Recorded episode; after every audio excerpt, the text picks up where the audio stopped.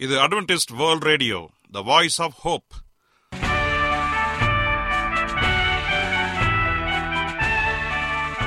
வணக்கம். அன்பான வானொலி நேயர்களே உங்கள் அனைவரையும் கர்த்தராகிய ஆண்டவர் இயேசுவின் நாமத்திலே வாழ்த்தி எங்களது இன்றைய ஒளிபரப்பை கேட்க உங்களை அன்போடு வரவேற்கிறோம். பரலோக வாழ்க்கைக்கு வழிகாட்டக்கூடிய எங்களது ஒளிபரப்பில் இன்று இடம்பெற இருக்கும் நிகழ்ச்சிகள் உடல் ஆரோக்கியத்தை குறித்த செய்திகள் ஆன்மீக சிந்தனைக்கான தேவ செய்திகள் மற்றும் காதுக்கு இனிய கீதங்கள். இன்றைய உலகில் வியாதிகளின் எண்ணிக்கையை கணக்கிட முடியாது. ஒவ்வொரு நாளிலும் பேர் தெரியாத பல பல வியாதிகளால் மனிதர்கள் இறந்து வருவதை காண்கிறோம். இந்த சூழ்நிலையில் நீங்கள் ஆரோக்கியமாக இருக்க வேண்டுமென நாங்கள் விரும்புகிறோம். உடல் நலத்தை குறித்த செய்தியை இப்போது கேட்போம். அதற்கு முன்பதாக ஓர் இனிய பாடலை கேட்டு மகிழ்வோம்.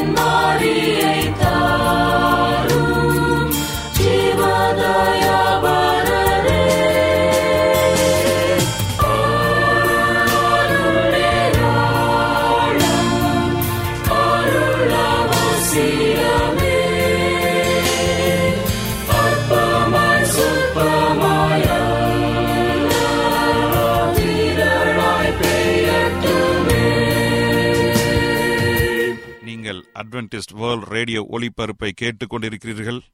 எங்களுடைய முகவரி அட்வென்டிஸ்ட் வேர்ல்ட் ரேடியோ தபால் பெட்டி எண் ஒன்று நான்கு நான்கு ஆறு Salisbury Park market yard post Pune நான்கு ஒன்று ஒன்று பூஜ்ஜியம் மூன்று ஏழு மகாராஷ்டிரா இந்தியா.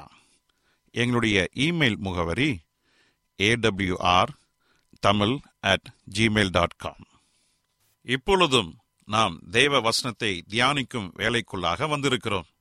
இன்றைய தேவ செய்தியை சகோதரர் ஜே எஸ் செல்வன் அவர்கள் வழங்க இருக்கிறார் கிறிஸ்துவில் வளருதல்.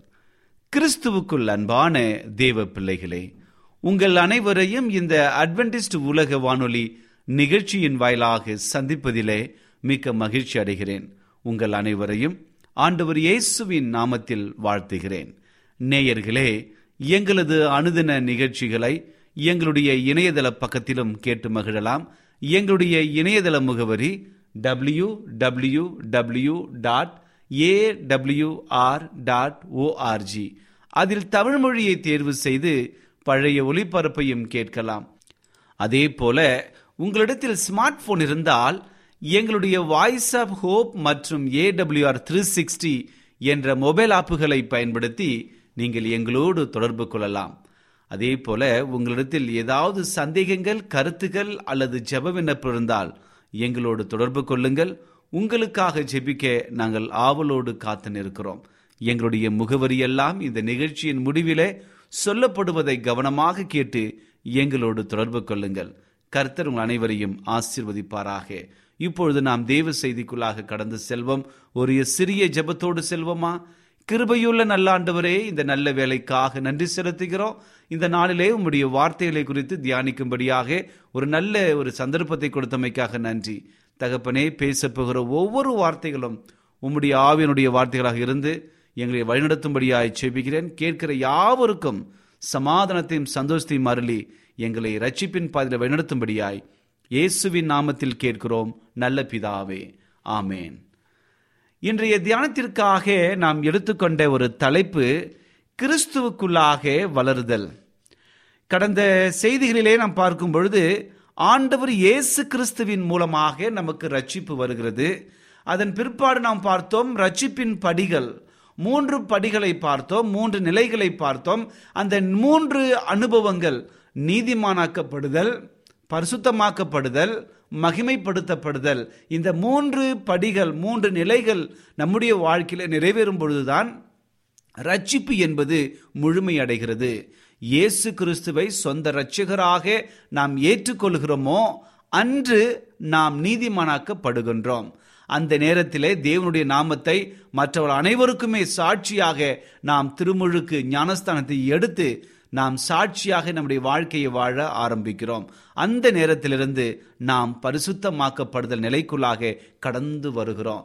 பரிசுத்தமாக்கப்படுதல் நிலைதான் கிறிஸ்துவோடு நெருங்கி ஜீவிக்கிற ஒரு வாழ்க்கை கிறிஸ்துவோடு வளர்கிற ஒரு வாழ்க்கை. இந்த கிறிஸ்துவுக்குள்ளாக நாம் வளர்ந்தால்தான் மகிமைப்படுத்த முடியும். அப்பொழுதுதான் ரட்சிப்பு என்ற மிகப்பெரிய ஒரு காரியம் நிறைவாக அடையும். ஆகவே நாம் அனைவருமே இந்த மூன்று நிலைகளை சரியாக புரிந்து வைத்திருக்க வேண்டும். நாம் என்றைக்கு இயேசு கிறிஸ்துவை சொந்த இரட்சகராக நாம் ஏற்றுக்கொண்டிருக்கிறோமோ அன்றைய தினத்திலிருந்து நாம் அனைவருமே நீதிமானாக்கப்படுதல் நிலையிலே வந்து அதன் பிற்பாடு பரிசுத்தம் அடைதல் நிலைக்கு நாம் கடந்து வந்திருக்கிறோம்.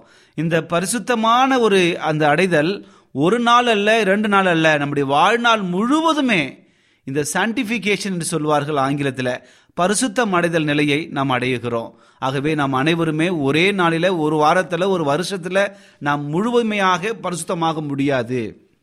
நாம் ஒவ்வொரு நாளும் நம்முடைய வாழ்க்கையை தேவனுக்காக ஒப்பு கொடுக்க வேண்டும். ஒவ்வொரு நாளும் நம்முடைய வாழ்க்கை மாற்றமடைய வேண்டும். தேவனோடு இணைந்திருக்க வேண்டும். அப்பொழுதுதான் மகிமைப்படுத்த முடியும். தேவன் நம்மை பரலோகத்தில் தான் அந்த மகிமைப்படுத்துதல் என்பது நடக்கிறது.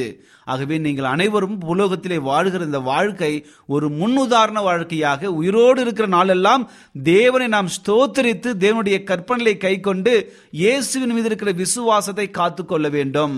இறுதி வரைக்கும் நிலைத்திருப்பவனே ரட்சிக்கப்படுவான் என்று சொல்லி வேத வசனம் மிக தெளிவாக சொல்லுகிறது. ஆம் எனக்கு அன்பான தேவனுடைய பிள்ளைகளே ஆண்டவர் இந்த உலகத்திற்காக வந்து நம்முடைய பாவங்களுக்காக மறித்து கல்வா கல்வாரி சிலுவையில ரத்தம் சிந்தி சாட்சியாக மறித்தார் இந்த உலகத்திலே வாழும் பொழுது ஒரு சாட்சியான பாவமில்லா வாழ்க்கையை வாழ்ந்து உங்களுக்காகவும் எனக்காகவும் மிகப்பெரிய ஒரு உதாரணத்தை வைத்து இருக்கிறார் அந்த உதாரணத்தை நம்முடைய வாழ்க்கையில் அப்பியாசிப்போம் என்று சொன்னால் கிறிஸ்துவில் வளருதல் என்பது மிக நேர்த்தியான ஒரு காரியமாக மாறுகிறது. இந்த பரிசுத்தம் அடைதல் நாம் அனைவரும் நீதிமானமாக்கப்படுற நிலையிலிருந்து பரிசுத்தமாக்கப்படுதல் பின்பு மகிமைப்படுத்துதல் என்பது இயேசுவின் மூலமாகத்தான் நடைபெறுகிறது. இயேசுவின் மூலம்தான் நமக்கு ரட்சிப்பு கிடைக்கிறது ஏனென்றால் இயேசு கிறிஸ்து தன்னுடைய உயிரையே தியாகம் செய்து நமக்காக இந்த ஒரு மிகப்பெரிய ரட்சிப்பை கொடுத்திருக்கிறார். இது தேவனுடைய ஈவாக அவருடைய சுத்த கிருபையாக இருக்கிறது. இதை நாம் மனதில் வைத்துக்கொண்டு தேவனுடைய நாமத்தை எப்பொழுதுமே நாம் வாழ்ந்து மகிமைப்படுத்திக் கொள்ள வேண்டும். மகிமைப்படுத்தி கொண்டே இருக்க வேண்டும். இன்றைக்கு இந்த இயேசுவோடு வளர்கிற இந்த அனுபவத்தில் அநேக காரியங்கள் இருக்கிறது. ஒன்றன் பின் ஒன்றாக நாம் பார்க்க போகிறோம். முதலாவதாக நம்முடைய வாழ்க்கை ஆவியில் அனலறிந்தவர்களாக இருப்போம். ஆவியில் கட்டப்பட்டவர்களாக நம்ம இருப்போம். ஆவியில் எளிமையுள்ளவர்களாக இருப்போம். நம்முடைய வாழ்க்கை எப்பொழுதும் ஆவியினாலே நிரப்பப்பட்ட ஒரு வாழ்க்கையாக இருக்கும். இதற்கு ஒரு மிகப்பெரிய உதாரணத்தை நான் சொல்ல நான் விரும்புகிறேன். யோவான் மூன்றாம் அதிகாரம் ஐந்தாவது வசனத்தை எடுத்துக்கொள்ளுங்கள் யோவான் மூன்று ஐந்து இப்படியாக சொல்லுகிறது. இயேசு கிறிஸ்து பிரதியுத்தரமாக ஒருவன் ஜலத்தினாலும் ஆவியினாலும் பிரபாவிட்டால் தேவனுடைய ராஜ்யத்தில் பிரவேசிக்க மாட்டான் என்று மெய்யாகவே உங்களுக்கு சொல்லுகிறேன் என்றார். பாருங்கள் இங்கு ஆவி எப்பொழுது நம்முடைய வாழ்க்கை ஆவியினாலே உந்தப்பட வேண்டும் ஆவியினாலே அபிஷேகம் பட வேண்டும். தேவன் சொன்ன ஒவ்வொரு காரியத்தையும் பரிசுத்த ஆவி நமக்கு உணர்த்துகிறதை உணர்ந்தவர்களாக இருக்க வேண்டும். இப்படிப்பட்ட ஒரு வாழ்க்கை நம்முடைய வாழ்க்கை முழுவதும் பரிசுத்த ஆவியை நம்பி அவர் சொல்லுகிற ஒவ்வொரு காரியத்திற்கும் கீழ்ப்படிந்தவர்களாக நாம் மாற வேண்டும். அடுத்ததாக நம்முடைய வாழ்க்கை ஆண்டவருக்குள்ளாக ஒரு ஒற்றுமையுள்ள வாழ்க்கையாக இருக்க வேண்டும். தேவனை உடையவன் ஒரு ஒற்றுமையுள்ளவனாக இருக்க வேண்டும். ஆண்டவருடைய இறப்பிற்கு பிறகு அவர் பரலோகத்திற்கு சென்ற பிறகு சீஷர்கள் அனைவரும் ஒன்றாக இணைந்து ஒருமனப்பட்டு ஜெபித்த பொழுது பரிசுத்த ஆவியை பெற்றுக்கொண்டார்கள். பாருங்கள் அவருடைய முன்னான வாழ்க்கை மிகவும் ஒரு கேள்விக்குறியான வாழ்க்கை இருந்தது. சந்தேகத்தின் மத்தியில் மக்கள் அந்த இருந்த அந்த சீஷர்கள் அங்கு வாழ்க்கையை நடத்தி கொண்டிருந்தார்கள். கலக்கம் அடைந்தவர்களாக இருளடைந்தவர்களாக பயத்தோடு என்ன நடக்குமோ என்று சொல்லி தெரியாமல் இருந்தார்கள்.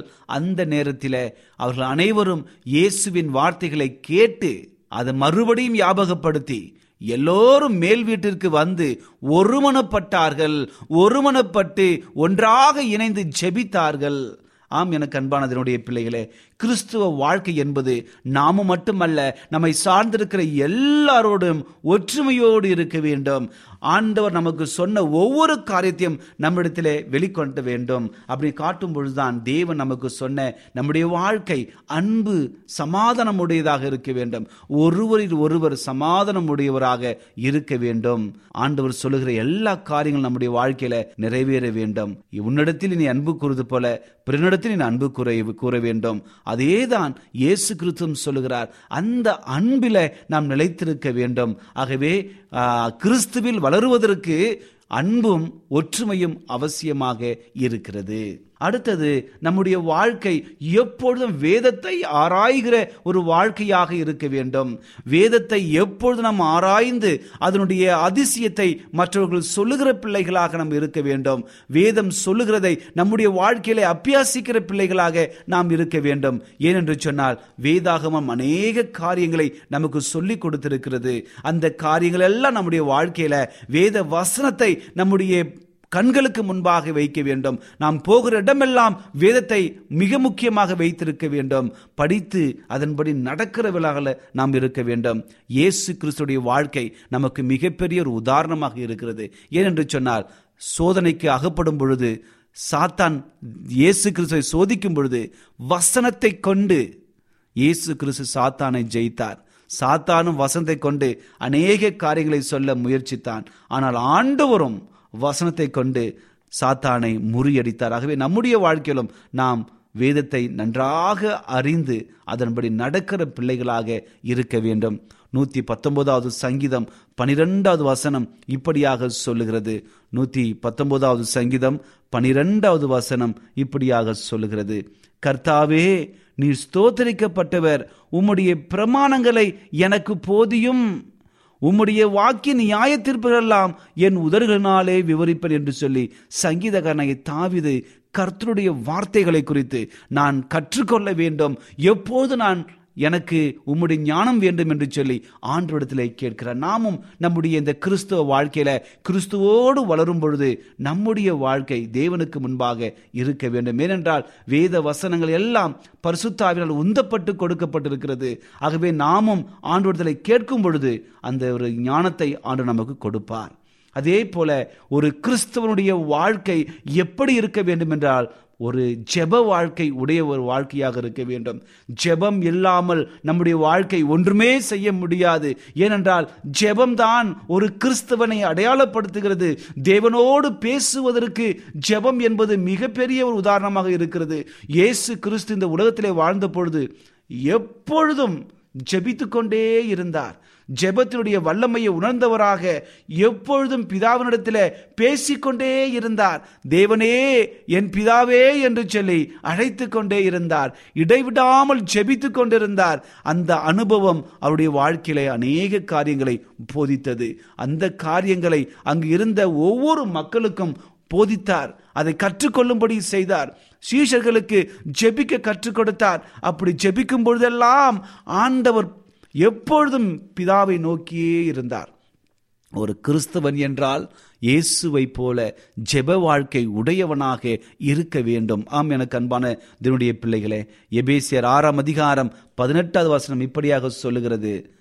எந்த சமயத்திலும் சகலவிதமான வேண்டுதலோடும் விண்ணப்பத்தோடும் ஆவியினாலே ஜெபம் பண்ணி அதன் பொருட்டு மிகுந்த மன உறுதியோடும் சகல பரிசுத்தவான்களுக்காகவும் பண்ணும் வேண்டுதலோடும் விழித்து கொண்டிருங்கள். ஒரு அற்புதமான ஒரு காரியம். கிறிஸ்துவ வாழ்க்கை கிறிஸ்துவில் வளர்கிற நீங்களும் நானும் ஜெப வீரர்களாக இருக்க வேண்டும் ஜெபிக்கிற பிள்ளைகளாக இருக்க வேண்டும் மற்றவர்களுக்காக ஜெபிக்க வேண்டும் எல்லாருக்காகவும் நாம் ஜெபிக்க வேண்டும். அடுத்ததாக நம்முடைய வாழ்க்கை எப்பொழுதும் கனி கொடுக்கிற வாழ்க்கையாக இருக்க வேண்டும். இன்னைக்கு கனி கொடுக்காத வாழ்க்கை அவன் பிரயோஜனம் இல்லாத ஒரு வாழ்க்கையை வாழ்கிறான் அர்த்தம். ஏனென்றால் கிறிஸ்தவன் என்று சொன்னால் கிறிஸ்துவை அறிந்து கொண்டவன் கிறிஸ்துவை பிரதிபலிக்க வேண்டும். கிறிஸ்து என்ன செய்தாரோ அதையே எங்களுடைய வாழ்க்கையில நானும் செய்ய வேண்டும் என்ற தீர்மானத்தோடு இயேசுவின் குணாதிசயங்களை செய்ய வேண்டும். இயேசுவின் குணாதிசயங்கள் பரிசுத்தாவி உந்தப்படும் பொழுது அது வெளிப்படுகிறது. அப்படி என்றால் இயேசுனுடைய குணாதிசயங்களாக கலாத்தியரில் ஐந்தாம் அதிகாரம் சொல்லப்பட்ட ஆவியின் கனி மிக தெளிவாக நமக்கு சொல்லப்பட்டிருக்கிறது. ஆவியின் கனி. நான் படிக்கிறேன் பாருங்க ஐந்தாம் அதிகாரம் கலாத்தியர் ஐந்தாம் அதிகாரத்தை எடுத்துக்கொள்ளுங்கள் அதில் இருபத்தி ரெண்டு இருபத்தி மூன்று அதை படிக்கிறேன் பாருங்கள் ஆவியின் கனியோ அன்பு சந்தோஷம் சமாதானம் நீடிய பொறுமை தயவு நற்குணம் விசுவாசம் சாந்தம் இச்சையடக்கம் இப்படிப்பட்டவைகளே. இவைகள்தான் கனியாக சொல்லப்படுகிறது. ஆவியின் கனி. இது கனிகள் அல்ல ஆவியின் கனி. ஆண்டவர் உடையவன் இந்த கனியை வெளிப்படுத்துகிறான். ஆண்டுடைய குணாதிசயங்களை தன்னுடைய வாழ்க்கையிலே அவன் வெளிப்படுத்தி அநேகருக்கு அவன் ஆசீர்வாதமாக வாழ்கிறான். ஆகவே கிறிஸ்துவ உடையவன் கிறிஸ்துக்குள் வளரும் பொழுது இந்த கனிகள் நம்முடைய வாழ்க்கையில ஆவியின் கனி அதனுடைய தன்மைகள் வருகிறது. அடுத்ததாக நம்முடைய வாழ்க்கை எப்பொழுதும் ஒரு கிறிஸ்தவ வாழ்க்கையாக எப்பொழுதும் ஒரு உதாரணம் உள்ள வாழ்க்கையாக மாறுகிறது. கிறிஸ்துவத்தில் நம்மை பார்த்து அநேகர் கற்றுக்கொள்கிற ஒரு பக்குவம் நமக்கு உருவாகிறது. நம்முடைய வாழ்க்கை எப்பொழுதும் ஆவியுள்ள வாழ்க்கையாக மாறுகிறது. ஆகவே நாம் அனைவருமே ஆண்டவர் இந்த உலகத்தில் கற்றுக் கொடுத்த ஒவ்வொரு காரியத்தையும் நம்முடைய வாழ்க்கையிலும் அப்பியாசிக்க வேண்டும். அப்படி அப்பியாசிக்கும் பொழுதுதான் நம்முடைய வாழ்க்கை ஒரு செழிப்புள்ள ஒரு ஆவிக்குரிய வாழ்க்கையாக மாறும். கர்த்தர் கொடுத்த எல்லா குணங்களையும் வரங்களையும் நம்முடைய வாழ்க்கையில அப்பியாசித்து அநேகரை தேவனுடைய பக்கத்தில் அழைத்து வருவதற்கு முற்படுவோம். இதுதான் மிகப்பெரிய ஒரு காரியமாக இருக்கிறது. அடுத்ததாக ஒரு கிறிஸ்துவ வாழ்க்கையில எப்பொழுதும் ஜெபம் காணப்பட வேண்டும் தொழுகை காணப்பட வேண்டும் சாட்சி காணப்பட வேண்டும் நம்பிக்கை காணப்பட வேண்டும். இப்படிப்பட்ட காரியங்கள் கிறிஸ்துவ குடும்பத்தில் இருக்க வேண்டும். கிறிஸ்துவ தனிப்பட்ட வாழ்க்கையில காணப்பட வேண்டும். இயேசு கிறிஸ்துடைய சீஷர்கள் முன்னான வாழ்க்கை எப்படி இருந்தது? ஆனால் இயேசு கிறிஸ்துவனுடைய சீஷர்கள் என்றைக்கு பரிசுத்தாவினால் உந்தப்பட்டார்களோ அவருடைய வாழ்க்கை மிகவும் வல்லமையாக மாறியது. எல்லோரும் ஒருமனப்பட்டு ஆண்டவருக்காக காத்திருந்து ஜெபிக்கிற பிள்ளைகளாக மாறினார்கள். தொழுகை செய்கிற பிள்ளைகளாக மாறினார்கள். எல்லோருக்கும் வேதத்தை பகிர்ந்து கொடுக்கலாக மாறினார்கள். வல்லமையாக சாட்சிகளாக மாறினார்கள். அற்புதம் செய்தார்கள். அற்புதம் செய்தவர்கள் தேவனுடைய சன்னிதில் வந்து சாட்சிகளை சொன்னார்கள். இப்படியாக ஒரு வல்லமையுள்ள ஒரு வாழ்க்கையை ஆண்டவர் கிறிஸ்துவ ஜீவியத்தில் கொடுக்க ஆயத்தமாக இருக்கிறார். ஆம் எனக்கு அன்பான தினுடைய பிள்ளைகளே வேத வசனம் முழுவதுமே நம்மை கிறிஸ்துவனிடத்திலே வழிநடத்துகிறது. கிறிஸ்துவ வாழ்க்கையில சாட்சி காணப்படுகிறது. கிறிஸ்துவ வாழ்க்கையில நம்பிக்கை காணப்படுகிறது. இன்றைக்கு நம்பிக்கை இல்லாமல் அலைந்து திரிகின்ற எத்தனையோ மக்களுக்கு ஆண்டவர் வெளிச்சத்தை காண்பித்து ஒரு நம்பிக்கைக்குள்ளாக வழிநடத்தி சமாதானப்படுத்தி கொண்டிருக்கிறார். ஆகவே நம்முடைய வாழ்க்கையை நீங்களும் நானும் சரியான விதத்தில் யோசித்து பார்க்க வேண்டும். ஆகவே ஒரு கிறிஸ்துவ வாழ்க்கை என்று சொன்னால் இப்பொழுது சொன்ன அந்த ஏழு மிக முக்கியமான காரியங்கள் இருக்க வேண்டும். முதலாவது என்ன பார்த்தோம்? முதலாவதாக நாம் பார்க்கும் பொழுது நம்முடைய வாழ்க்கை பரிசுத்த ஆவி உடையவர்களாக நாம் இருக்க வேண்டும். இரண்டாவதாக நம்முடைய வாழ்க்கை கிறிஸ்துவுக்குள்ளாக அன்பும் ஒற்றுமையோடு இருக்க வேண்டும். அதே போல நம்முடைய வாழ்க்கை நம்முடைய வாழ்க்கை வேதத்தை ஆராய்கிற ஒரு வாழ்க்கையாக இருக்க வேண்டும். மற்றவர்களுக்கு வேதத்தை கற்றுக் கொடுக்கிற அனுபவத்தோடு இருக்க வேண்டும். அநேகருக்கு வேதத்தை அதனுடைய ஞானத்தையும் புரிந்து கொள்வதற்காக நீங்கள் உந்தப்பட்டு அதை சொல்லிக் கொடுக்க வேண்டும். அடுத்ததாக ஒரு ஜெப உள்ள ஒரு வாழ்க்கையாக இருக்க வேண்டும். ஜெபிக்கிறவன் எப்பொழுதும் வெற்றியை அடைகிறான்.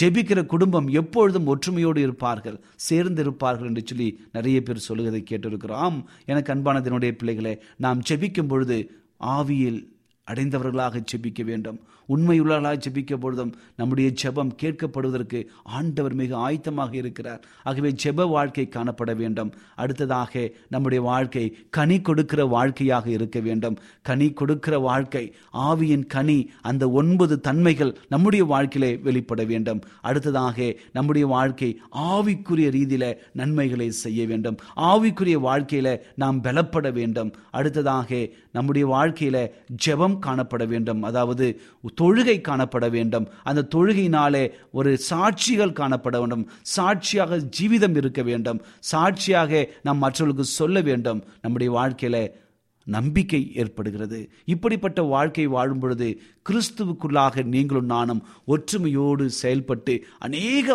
ஆத்துமாக்களுக்கு நாம் அநேக காரியங்களை செய்கிறோம். இயேசு கிறிஸ்து சிலுவை மரணத்தினால் தீய சக்திகளை அவர் வென்றிருக்கின்றார். இந்த உலகத்தில் சாத்தானுடைய அனைத்து தந்திரங்களையும் முறியடித்திருக்கிறார். இந்த பூலோக ஊழிய காலத்தில் ஆண்டவர் இயேசு கிறிஸ்து அநேக அசுத்த ஆவிகளை அவர் விரட்டினார். தம்முடைய சிலுவையில் அவைகள் அனைத்தையும் முறியடித்து அவைகளின் இறுதி அழிவையும் உறுதிப்படுத்தியிருக்கின்றார். சந்தோஷத்தோடும் சமாதானத்தோடும் தேவ அன்பின் நீடிய நிச்சயத்தோடும் நாம் அவரோடு நடக்கலாம். நம்மை கட்டுப்படுத்த முயல்கின்ற அந்த தவறான அந்நிய சக்திகள் சாத்தானுடைய சக்திகளை இயேசு கிறிஸ்து ஏற்கனவே வென்றிருப்பதினாலே நாமும் அவற்றை வெல்ல முடியும் என்ற ஒரு மிகப்பெரிய ஒரு நம்பிக்கை ஆண்டு நமக்கு கொடுத்திருக்கிறார். நாமும் அவற்றை வெல்ல முடியும் என்ற ஒரு நம்பிக்கை தான் பரிசுத்த ஆவியானவர் நமக்குள் வாசம் செய்து நமக்கு வல்லமையை அளித்து கொண்டே இருக்கிறார். இயேசுவே ஆண்டவரே நம் இரட்சகரும் ஆண்டவருமாய் இருந்து கொண்டே இருக்கிறார் என்கிற அர்ப்பணிப்போடு தொடர்ந்து நாம் வாழும் பொழுது கடந்த கால செய்களின் சுமையில் இருந்து நாம் விடுபட்டிருக்கின்றோம். நாம் செய்த பாவங்களை மறுபடியும் நினைத்து பார்க்காமல் தேவன் நம்மை மன்னித்து விட்டார் என்று சொல்லி கிறிஸ்துக்கு முன்பாக சாட்சியாக நாம் வளர வேண்டும். நாம் இனியும் அந்த பாவ வல்லமைகளுக்கு பயந்து கடந்த கால அர்த்தமற்ற வாழ்க்கையை அந்த காலத்திலும் அறியாமையினாலும் வாழ வேண்டிய அவசியமில்லை. ஏனென்றால் இயேசுவில் நாம் விடுதலை பெற்றிருக்கிறோம். ஏற்கனவே கிறிஸ்துவின் குணசாயலில் நாம் வளர வேண்டும். இதுதான் தேவன் நம்மை அழைத்திருக்கிறார். நம்முடைய அனுதின ஜெபத்தில நாம் அவரோடு பேச வேண்டும். தினமும் அவருடைய வார்த்தைகளை உட்கொண்டு அவருடைய வார்த்தைகளை அவரின் வழிநடத்துதலை தியானித்துக் கொண்டே இருக்க வேண்டும். அவரை புகழ்ந்து பாடல்களை பாடி துதித்து ஆராதனை செய்து கொண்டே இருக்க வேண்டும். நம்முடைய சபையில சபை பணி நமக்கு கொடுக்கப்பட்டிருக்கிற வேலைகளில நாம் பங்கு பெற வேண்டும். நம்மை சுற்றி இருக்கிற ஒவ்வொரு மேலும் அன்போடும் சேவை செய்து கிறிஸ்துவின் ரட்சிப்பை சாட்சியாக பகிரும் பொழுது கிறிஸ்துவின் பிரசன்னம். ஆவியனர் மூலம் ஒவ்வொரு நாளும் நித்தமும் நம்மோடு கூட இருந்து ஒவ்வொரு வினாடியும் நம்மை நல்லவர்களாக ஒரு பரிசுத்தவன்களாக மாற்றி நம்முடைய ஒவ்வொரு முயற்சிகளையும் ஆவிக்குரிய அனுபவமாக மாற்றுகிறது. ஆம் எனக்கு அன்பானதனுடைய பிள்ளைகளே இப்பொழுது நாம் கிறிஸ்துவுக்குள்ளாக வளர வேண்டும் என்ற தீர்மானத்தோடு நீங்களும் நானும் நம்முடைய கிறிஸ்துவ ஜீவியத்தை நாம் வாழும் பொழுது நம்முடைய இந்த பரிசுத்தமாக்கப்படுதல் முழுமையடைந்து மகிமைப்படுத்தல் அனுபவத்திற்காக கடந்து செல்கிறோம் தேவன் பரலோகத்தில் உங்களுக்காகவும் எனக்காகவும் அவர் காத்து கொண்டு நம்மை அங்கீகரித்து நம்மை ஆசீர்வதித்து அந்த பரமகனை கொடுக்க ஆயத்தமாக இருக்கிறார். அன்பு சகோதரனே சகோதரியே நீங்கள் கிறிஸ்துவுக்குள்ளாக சாட்சியாக வாழுங்கள். வாழும் பொழுது தேவன் உங்களை அற்புதமாக வழிநடத்துவார். இப்படிப்பட்ட ஆசீர்வாதங்கள் உங்களுக்கு வரும்படியாக நான் வாழ்த்துகிறேன். கர்த்தர் உங்கள் அனைவரையும் ஆசீர்வதிப்பாராக. ஜெபிப்போமா? கிருபையுள்ள நல்ல ஆண்டவரே இந்த நல்ல வேலைக்காக நன்றி செலுத்துகிறோம். இந்த நாளிலே கிறிஸ்துவில் வளருதல் என்ற நல்ல செய்தியை கொடுத்தமைக்காக நன்றி தகப்பனே. நாங்கள் கிறிஸ்துவ வாழ்க்கையில சோர்ந்து போகாமல் எப்பொழுதும் முன்னோக்கி சென்று உம்முடைய வல்லமையினாலே உம்முடைய பரிசுத்தாவினுடைய உதவியினாலே நல்ல ஒரு கிறிஸ்துவ ஜீவித்தை வாழ்ந்து சாட்சியாக அநேக மக்களுக்கு சாட்சியாக வாழ வழிநடத்தும்படியாய் சேபிக்கிறேன் இந்த செய்தியை கேட்டுக்கொண்டிருக்க எல்லாரையும் ஆசிர்வதிங்க. அவருடைய குடும்பத்தில் காணப்படுகிற ஒவ்வொரு வியாகுலங்களையும் பிரச்சனைகளையும் எல்லாவற்றையும் மாற்றி சுகத்தையும் நன்மையும் காண்பிக்கும்படியாக என் ஆண்டவர் இயேசுவின் நாமத்தில் கேட்கிறோம். நல்ல பிதாவே. ஆமேன்.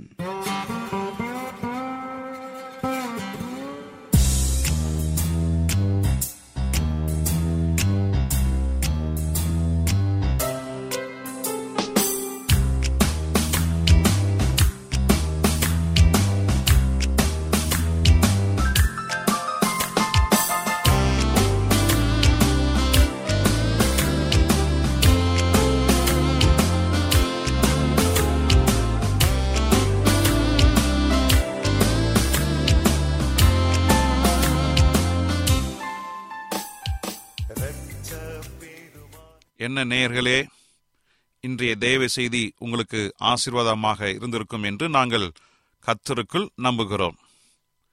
எங்களுடைய இன்றைய ஒளிபரப்பின் மூலமாக நீங்கள் கேட்டு பயனடைந்த நன்மைகளையும் சாட்சிகளையும் எங்களுடைய நிகழ்ச்சியை குறித்த உங்களுடைய கருத்துகளையும் விமர்சனங்களையும் எங்களுக்கு எழுதி அனுப்புமாறு உங்களை அன்புடன் வேண்டிக் கொள்கிறோம். எங்களுடைய முகவரி அட்வென்டிஸ்ட் வேர்ல்ட் ரேடியோ தபால் பெட்டி எண் ஒன்று நான்கு நான்கு ஆறு Salisbury Park market yard post Pune நான்கு ஒன்று ஒன்று பூஜ்ஜியம் மூன்று ஏழு மகாராஷ்டிரா இந்தியா. எங்களுடைய இமெயில் முகவரி AWR Tamil at Gmail dot com இத்துடன் எங்களது இன்றைய ஒளிபரப்பு நிறைவு பெறுகிறது. மீண்டும் நாளைய தினம் இதே அலைவரிசையில் அரை மணி நேரம் முன்மதாக சந்திப்போம். கர்த்தத்தாமே உங்கள் அனைவரையும் ஆசிர்வதிப்பாராக. உங்களிடமிருந்து விடை பெறுவது ஆர். விக்டர் செல்வன்.